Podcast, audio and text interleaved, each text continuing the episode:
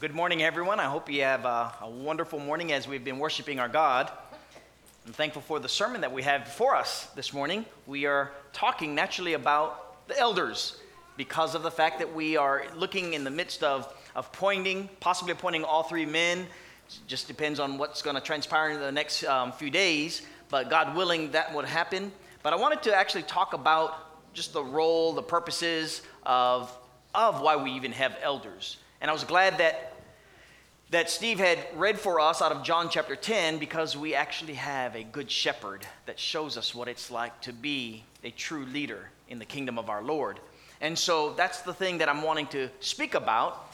And if you just picked up on the fact of, of Paul, who is writing to, or discussing, I should say, with the shepherds, with the elders, there's a lot of work they have. There's a lot of stress that elders have. And interesting enough, because of the dynamics that go on with this leadership, and by virtue of the centuries that have passed, the traditions that take place in the role of them, it behooves us to actually discuss and see what scriptures teach us. And so, think about why we actually need shepherds, why we need elders. I believe when you look and see what, what's written and why it's written in the New Testament scriptures, You'll see the Lord's wisdom in having shepherds. On this side of eternity, if you will, if we look at just this room, don't even have to go outside of this building. We're going to have Christians. And in the body of Christ, just because you have Christians doesn't mean that every single person walks worthy of the calling. We all have lives, and, and because we live in a very different dynamic, right? Or I think in our Bible class last week, we were talking about how the city of Jerusalem, I mean, you can fit a lot of that city just on our church property, let alone this few blocks between here and downtown Franklin.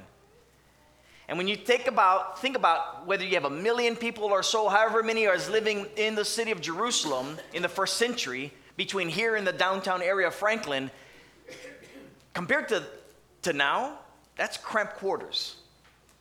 You get to know everyone really well, right? On the other hand, we have, I mean, Shirley lives down in Alabama. No, no, no. Actually, it's like more like closer to Centerville, I should say. And then we have brethren on the other side of Nashville, up in Murfreesboro, Smyrna. I mean, just everywhere. And yet, we can text and call and write very quickly to each other. It's just a very different dynamic that we have. And so when we're thinking about what's going on in the church, you have all the different lives. And because we live far away and we don't live so close together, sometimes we can go out and live lives not pleasing to God and no one would know it. Right? I mean, if, if we lived in the first century and we're all crammed, literally house next to house, I mean, my, knock on the door and there's the wall and there's my neighbor, that's different. We're just in each other's lives. And so as a result, we can go about living life and, and do things that are contrary to the, the way of Christ, and no one would know the better. Here's what was going on in the first century that is every bit, if not more so, for us in the 21st century. I want you to turn open to Colossians chapter 3, and I was going to read the passage here. It's been read many times, and you should be familiar with it, but I want to read it from a standpoint of just seeing why we need to have shepherds. So, Colossians chapter 3, and I'm going to read verses 8 through 10. Indeed, let me make sure I'm in the, the right place. I'm in Philippians. Now, you yourselves are put to put off all these things anger, wrath, malice, blasphemy, filthy language out of your mouth. Do not lie to each other, since you have put off the old man with his deeds, and put on the new man who's renewed in knowledge according to the image of him who created him. Now, think about this. You're a Christian, and yet you're being told to behave like a Christian.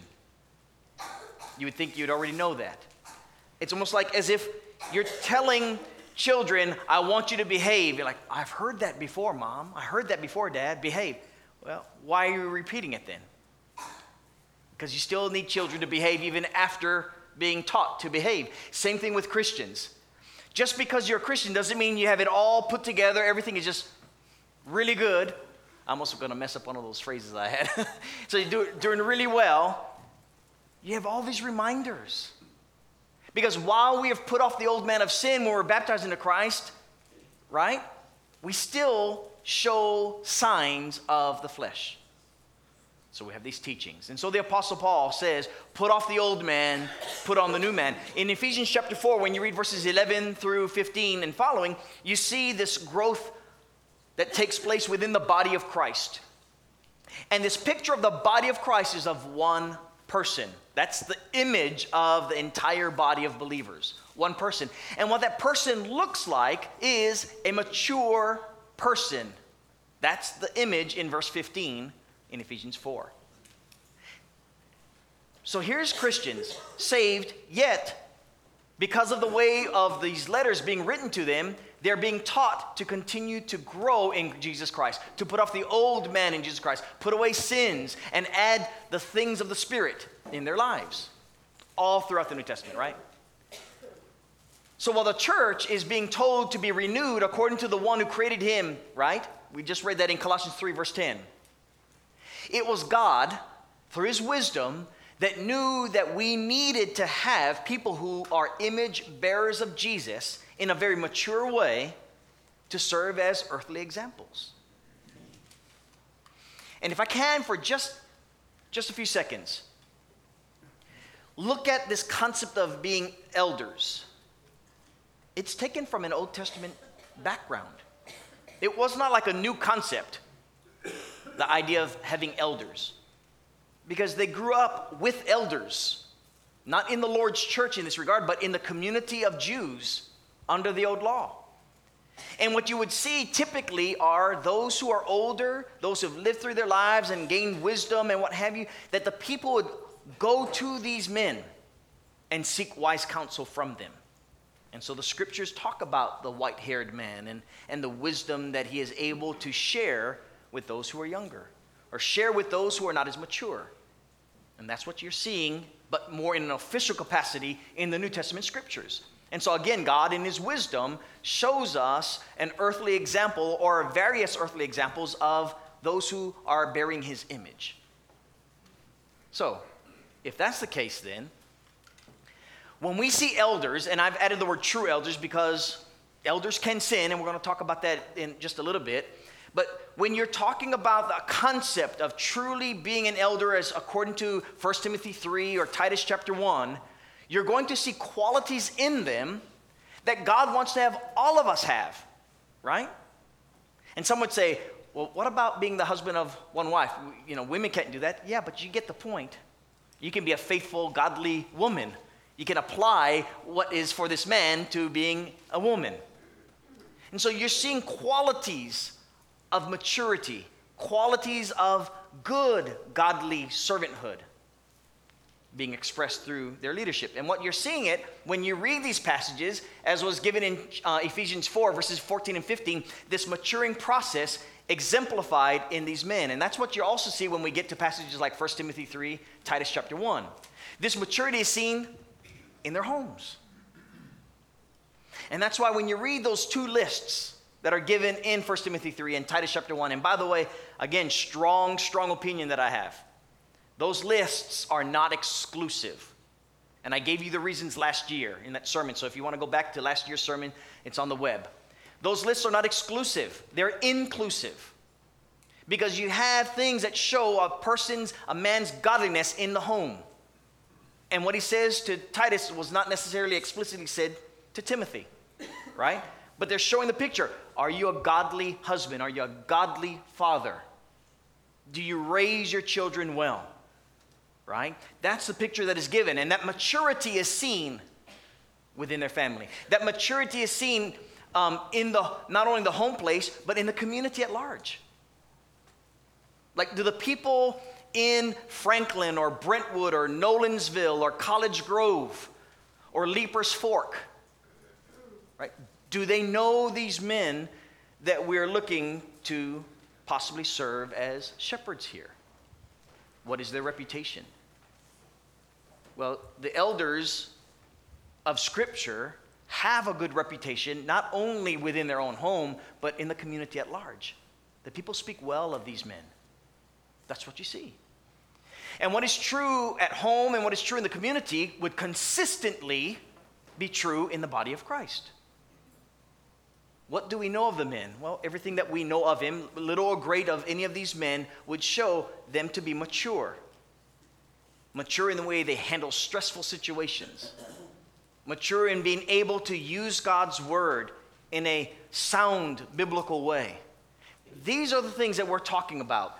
So, thus, they bear the image of God from a standpoint that when you see this maturity being expressed in their lives, you're looking at Jesus, a reflection of Jesus in each of these men. Very seriously speaking, that's what you should be able to see in any person who's going to be an elder. And so, those are the things that we're talking about here. I want to read Ephesians chapter 4, by the way, one more time from that vantage point so that you get the picture of this maturity that is expressed in Ephesians 4 and apply it from the body standpoint to an individual. Ephesians chapter 4, notice what he's saying, verses 14 and 15. These are individuals that are not like children, tossed to and fro, carried about with every wind of doctrine by the trickery of men, in the cunning craftiness of deceitful plotting but instead speak the truth in love. This picture, which is of the body of Christ, should be expressed in those who would serve as mature leaders within the body of Christ. They are workers, if you will, because verse 16, here's what each individual does, and that's exactly what a mature individual does in the body of Christ. They're not fringe in the body of Christ, they're core, if you will. They're glue, if you will where the whole body, joined and knit together by what every joint supplies according to the effective working by which every part does its share, causes growth of the body. And if you think about it, if you have a child of God who's being considered one of the church leaders and he does not contribute to the growth of the body, he should not be serving as an elder. If you have someone who's being considered to be an elder and he's not even doing the work within the body of Christ where every point every part does its share, guess what? Not every single person in the body of Christ does work. We have brethren that fall away in the faith, fall away in, in, in, in just their work in the cause of Christ. It happens.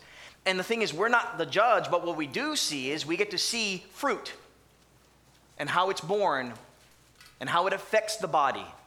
You know, is this person's fruit building up the body or tearing the body or bringing it down? Is it good ripe fruit or rotten fruit? That we can see.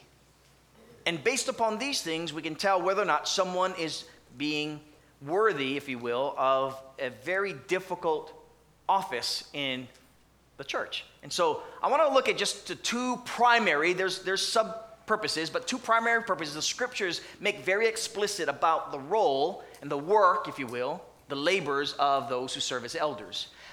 And, up, and very similar to what Steve was talking about, the first thing he does as a good shepherd is to lead. So that's exactly what Steve was reading out of John chapter 10, right? Even though he's talking about how the sheep know his voice, they hear his voice, they follow him, all that is given in, in John chapter 10, we get. So, whether there or Psalm 23, you get a picture of what a good shepherd is like in Jesus, and that's what you should see in followers then of Jesus.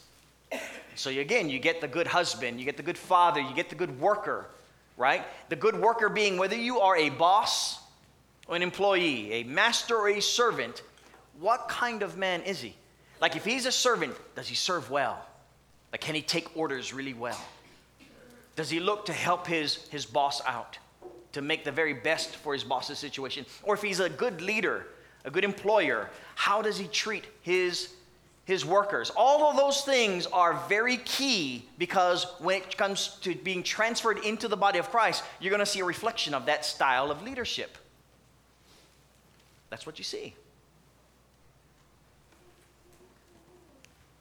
This is really key, by the way, this next point. It's not in Scripture per se, it's implied in Scripture. And so we had Acts chapter 20, verses 28 to 31. And I want to go back to that passage because it is implied in this point, even if not explicit. I want you to look at this text here and see if we can get some sense of what's going on in the church. Troas. Acts 20, beginning in verse 28. The apostle says to these elders who have met him in Troas, he says, I want you to take heed to yourselves and to all the flock, among which the Holy Spirit made you overseers. Here's what I want you to do I want you to shepherd the church of God, which he purchased with his own blood. And I want you to shepherd it because after my departure, savage wolves will come in among you. not going to spare the flock. You're going to have to have men with backbone, men that are firm in the faith, that will deal with those that will destroy the body of Christ. And when that time comes, it's going to be a very stressful situation. How do you handle those situations? And all you have to do is look back upon the history of these men in various stressful situations. How did they handle themselves in these situations? Because that's the kind of leaders you want. If they can handle themselves well in difficult situations, that's who you want serving. And that's what we see in Scripture. Not only do they handle stressful situations, they do it with self control, they do it with justice in mind, right? I'm not gonna, let, us say here's a situation. I'll just use Julie as an example because she's my wife. I'm not gonna take Julie's side because she is my wife. If, if there was a side to be taken, it's did she do right with whoever she has a problem with? And, and if I was a shepherd of, I'll use Phil since Phil's seeing him here and he's one of our elders. If Phil says, well, you know, I like Julie, so I'm going to take her side, that would not be good leadership. Or if, if you take someone because they have this reputation and you take the side just because of that, this person does justice in all situations. That's good leadership. That's what we're talking about here. There's a genuine care and concern, not just for this one person, but for both sides. Not just for these two individuals, but for the entirety of the flock. Not just for today, but for tomorrow as well. How do I handle this situation? Do I do it in a manner that would be well pleasing to our God?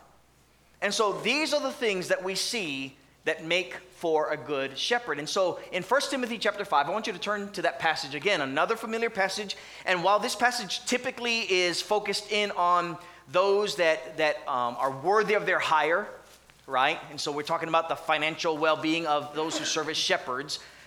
I want you to get into how you treat someone who has this type of leadership quality serving as a shepherd. So in chapter 5, verse 17 of Paul's letter to Timothy, here's what he says. Excuse me. Again, I'm having a hard time with the passages here. Chapter 5, verse 17.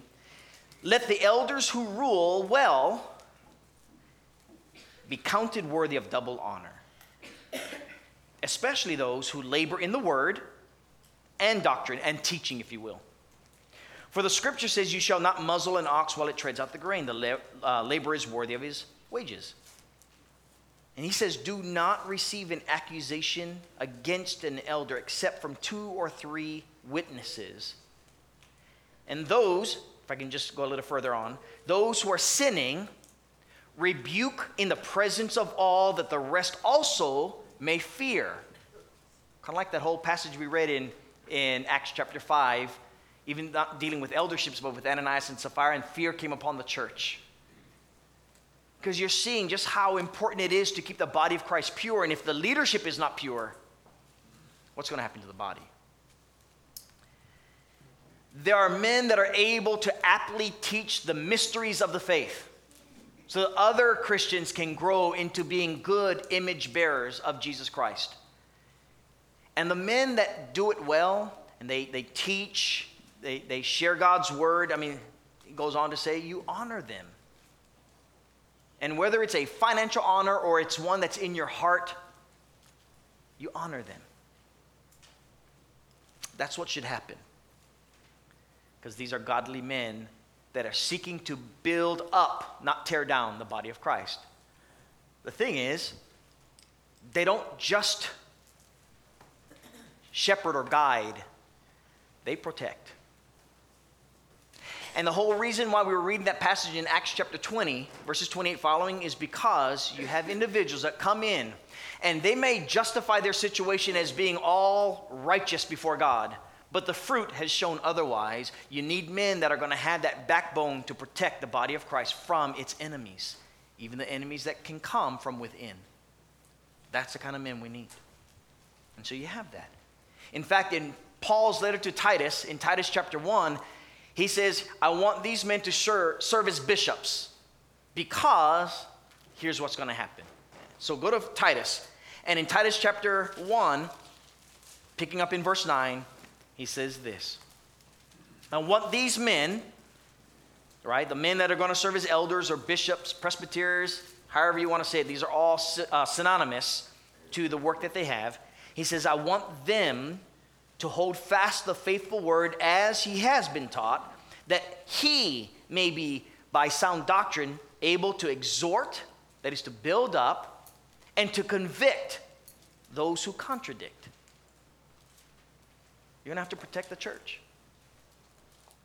For there are many, verse 10, insubordinate, idle talkers, deceivers and Paul went on to explicitly say, you know, those guys of the circumcision, their mouths must be stopped because they're destroying the body.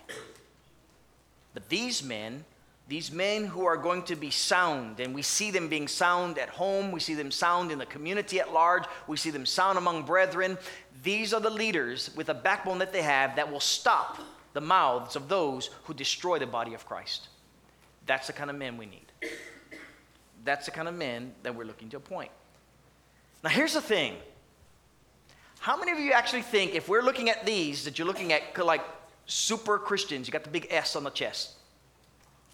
Because that's what it feels like at times to me. When you read of this kind of picture, it's as if they can do no wrong whatsoever. That they're, they're put high on this pedestal of, of great character that they they're superhuman, super Christian. The reality is, elders are human beings. We just read out of 1 Timothy chapter 5. You give honor to these men. In fact, don't have an accusation against elders. And I've, over the years, what, almost 30 years of preaching, I've seen accusations against elders. Some of which were completely unsubstantiated. Paul tells Timothy, do not receive an accusation against these men that have godly reputations, unless, just like the old law was saying, unless there are two or three witnesses. Right? The, the teaching is that with two or three witnesses, every word would be established. There's eyewitnesses to the fact that this person is living in sin, continues in sin, and if continuing sin, he says, rebuke that elder in public. That's what Paul tells Timothy. So elders can sin. But we got to be very careful because sometimes I've seen entire churches destroyed over an individual who has angst against one of the elders and going to tear him down. This is the body of Christ we're talking about. And brethren, all you have to do is look back through your own past and you may have seen these very things happen to the church. It does no good for the body, it only destroys it, and it destroys its reputation within the community that we're supposed to be shining our lights for. So we have to be careful in how we deal with elders that we disagree with. They're human, not only in, in this idea of uh, that they can sin, but sometimes Elders simply make decisions that are different than what you would want made. and how you would want made. Right? There are things that the elders are saying, even right here at Franklin, saying, here's how we're going to handle this situation going forward because we've learned from our past, even our recent past.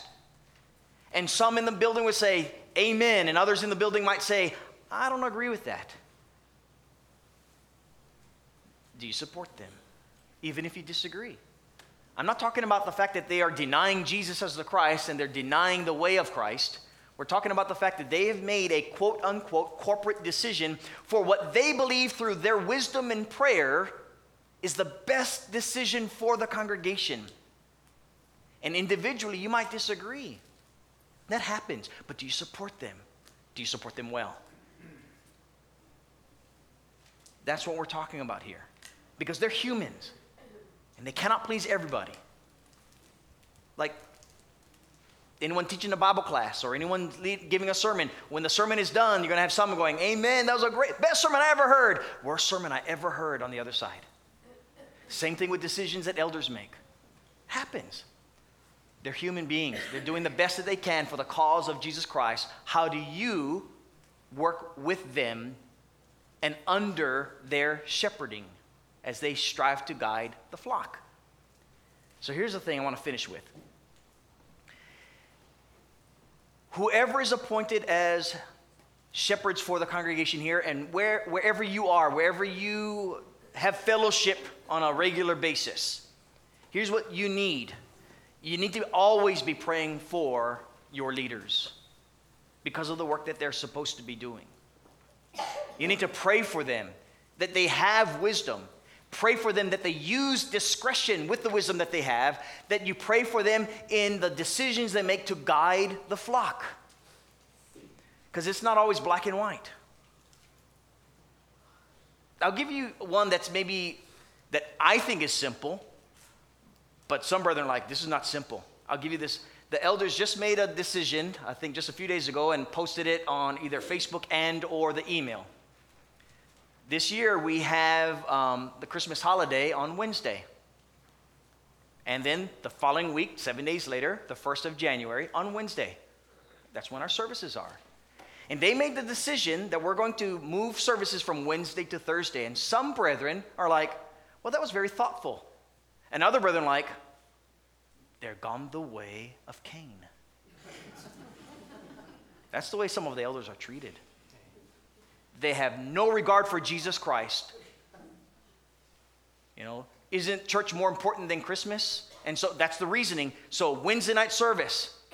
And there was like, yeah, that's why we're moving it to Thursday, so we can help brethren to do what they're doing with their families, so families can be together. And we get together on a Thursday night for once or twice in a year.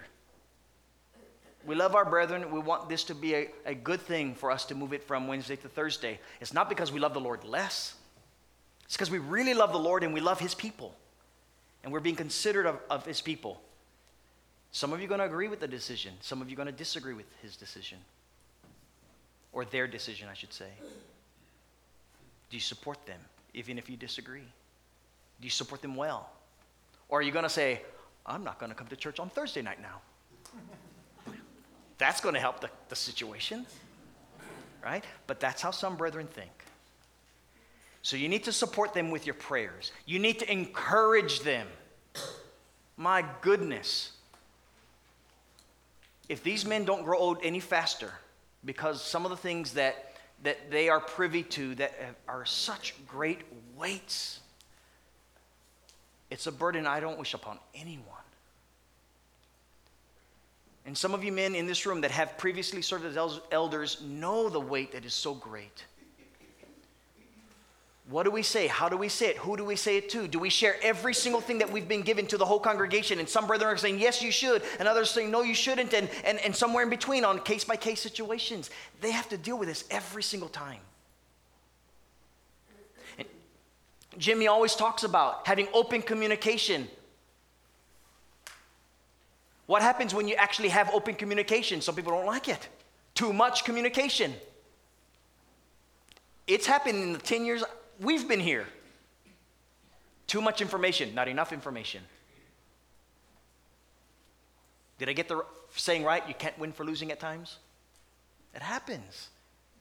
So you need to encourage these men because of the great burdens that they are faced with that sometimes we are shielded from for our benefit in our walk with God. It's not because they want to hide stuff. It's not because they want to just like hold information. It's the last thing that they want to do. So you need to support them. You need to encourage them. You need to pray for them. Whether it's next Lord's Day, um, whatever the decision that I think the elders are saying two weeks from yesterday, and if that's the case, quite possibly, if not probably, God willing, next Sunday, three more men, the ones that are in the bulletin, right? See Ted, you have David, you have Michael. Their names are being put before this congregation. These are men that are human beings that have had a reputation of growth in the body of Christ. They've grown from their walk with God from years gone by to where they are now. They've lived through experiences that, according to a number of brethren who have shared their names to the current eldership, saying these are godly men that we believe would be great leadership additions to the work of Christ here. If you, got, if you have issues with love for them, talk to them. the elders have made it known you can talk to the current eldership. We want everyone in this, in this congregation, with our church family, to uphold and to desire the well being of the leadership of this office and for the men who are going to be leading in it. I'm going to say this one thing that I think has been so beautiful, by the way. A number of you have done just that. You've had them in your homes, sometimes having them for dinner and discussing things. And that warms my heart. That's the way things should be done. And if you have had things that, that you've had issues with any of these men from years gone by, you've dealt with them in a very loving, if, even if private manner. And I say private because I'm not privy to all the information, but I, you hear things. We, we, we talk. and you've done it well. And those who haven't spoken to the men, do so. For the cause of the body that is here, we want the body to be pure. We want the body to flourish. And the only way we can, we can do that is actually dealing with our relationships with one another. So these men, whatever, whoever they may be that is going to be added to the current eldership, can be well supported and encouraged and prayed for. And the last thing I want to say that is not in the outline here, so get ready for your song, I'll get ready for the only one that uses a songbook, me. um, I want you to think about this reality that, that when you have this body of believers who are going to be leading the flock, every one of them, through their strengths and through their weaknesses, have a desire to see the body of Christ succeed. And because they're human beings, we have every ability to encourage them when, when they do fail. Just like when I fail, just like when our Bible class teachers fail, just like any other brother or sister in Christ. But because they have the added stress and burden for the, the position that they have desired to be leaders, help them to be good leaders. Give them opportunities to be good leaders. Good opportunities, not bad opportunities and we will see beautiful fruit as a body, as a church family. Now, here's the thing. Just as the evangelist goes and evangelizes the gospel and brings them into the kingdom, these shepherds build up those who are, in fact, saved. And so I encourage you, if you're not part of this church body, that is the body of Jesus Christ, I'm not talking congregation, I'm talking about throughout the world. The invitation of the good news is for you.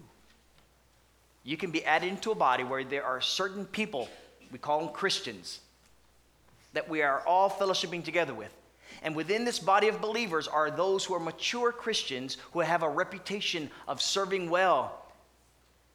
You can look to them as good, godly examples. Not perfect, but good, godly examples. And use them to see the image of Christ being born in their lives, to be born in your life. And so the invitation is for you to become a child of God, to become more Christ like. And brethren, again, if you need our prayers, by all means, we'd love to pray with you and for you. Take advantage of this invitation as we stand and sing this song.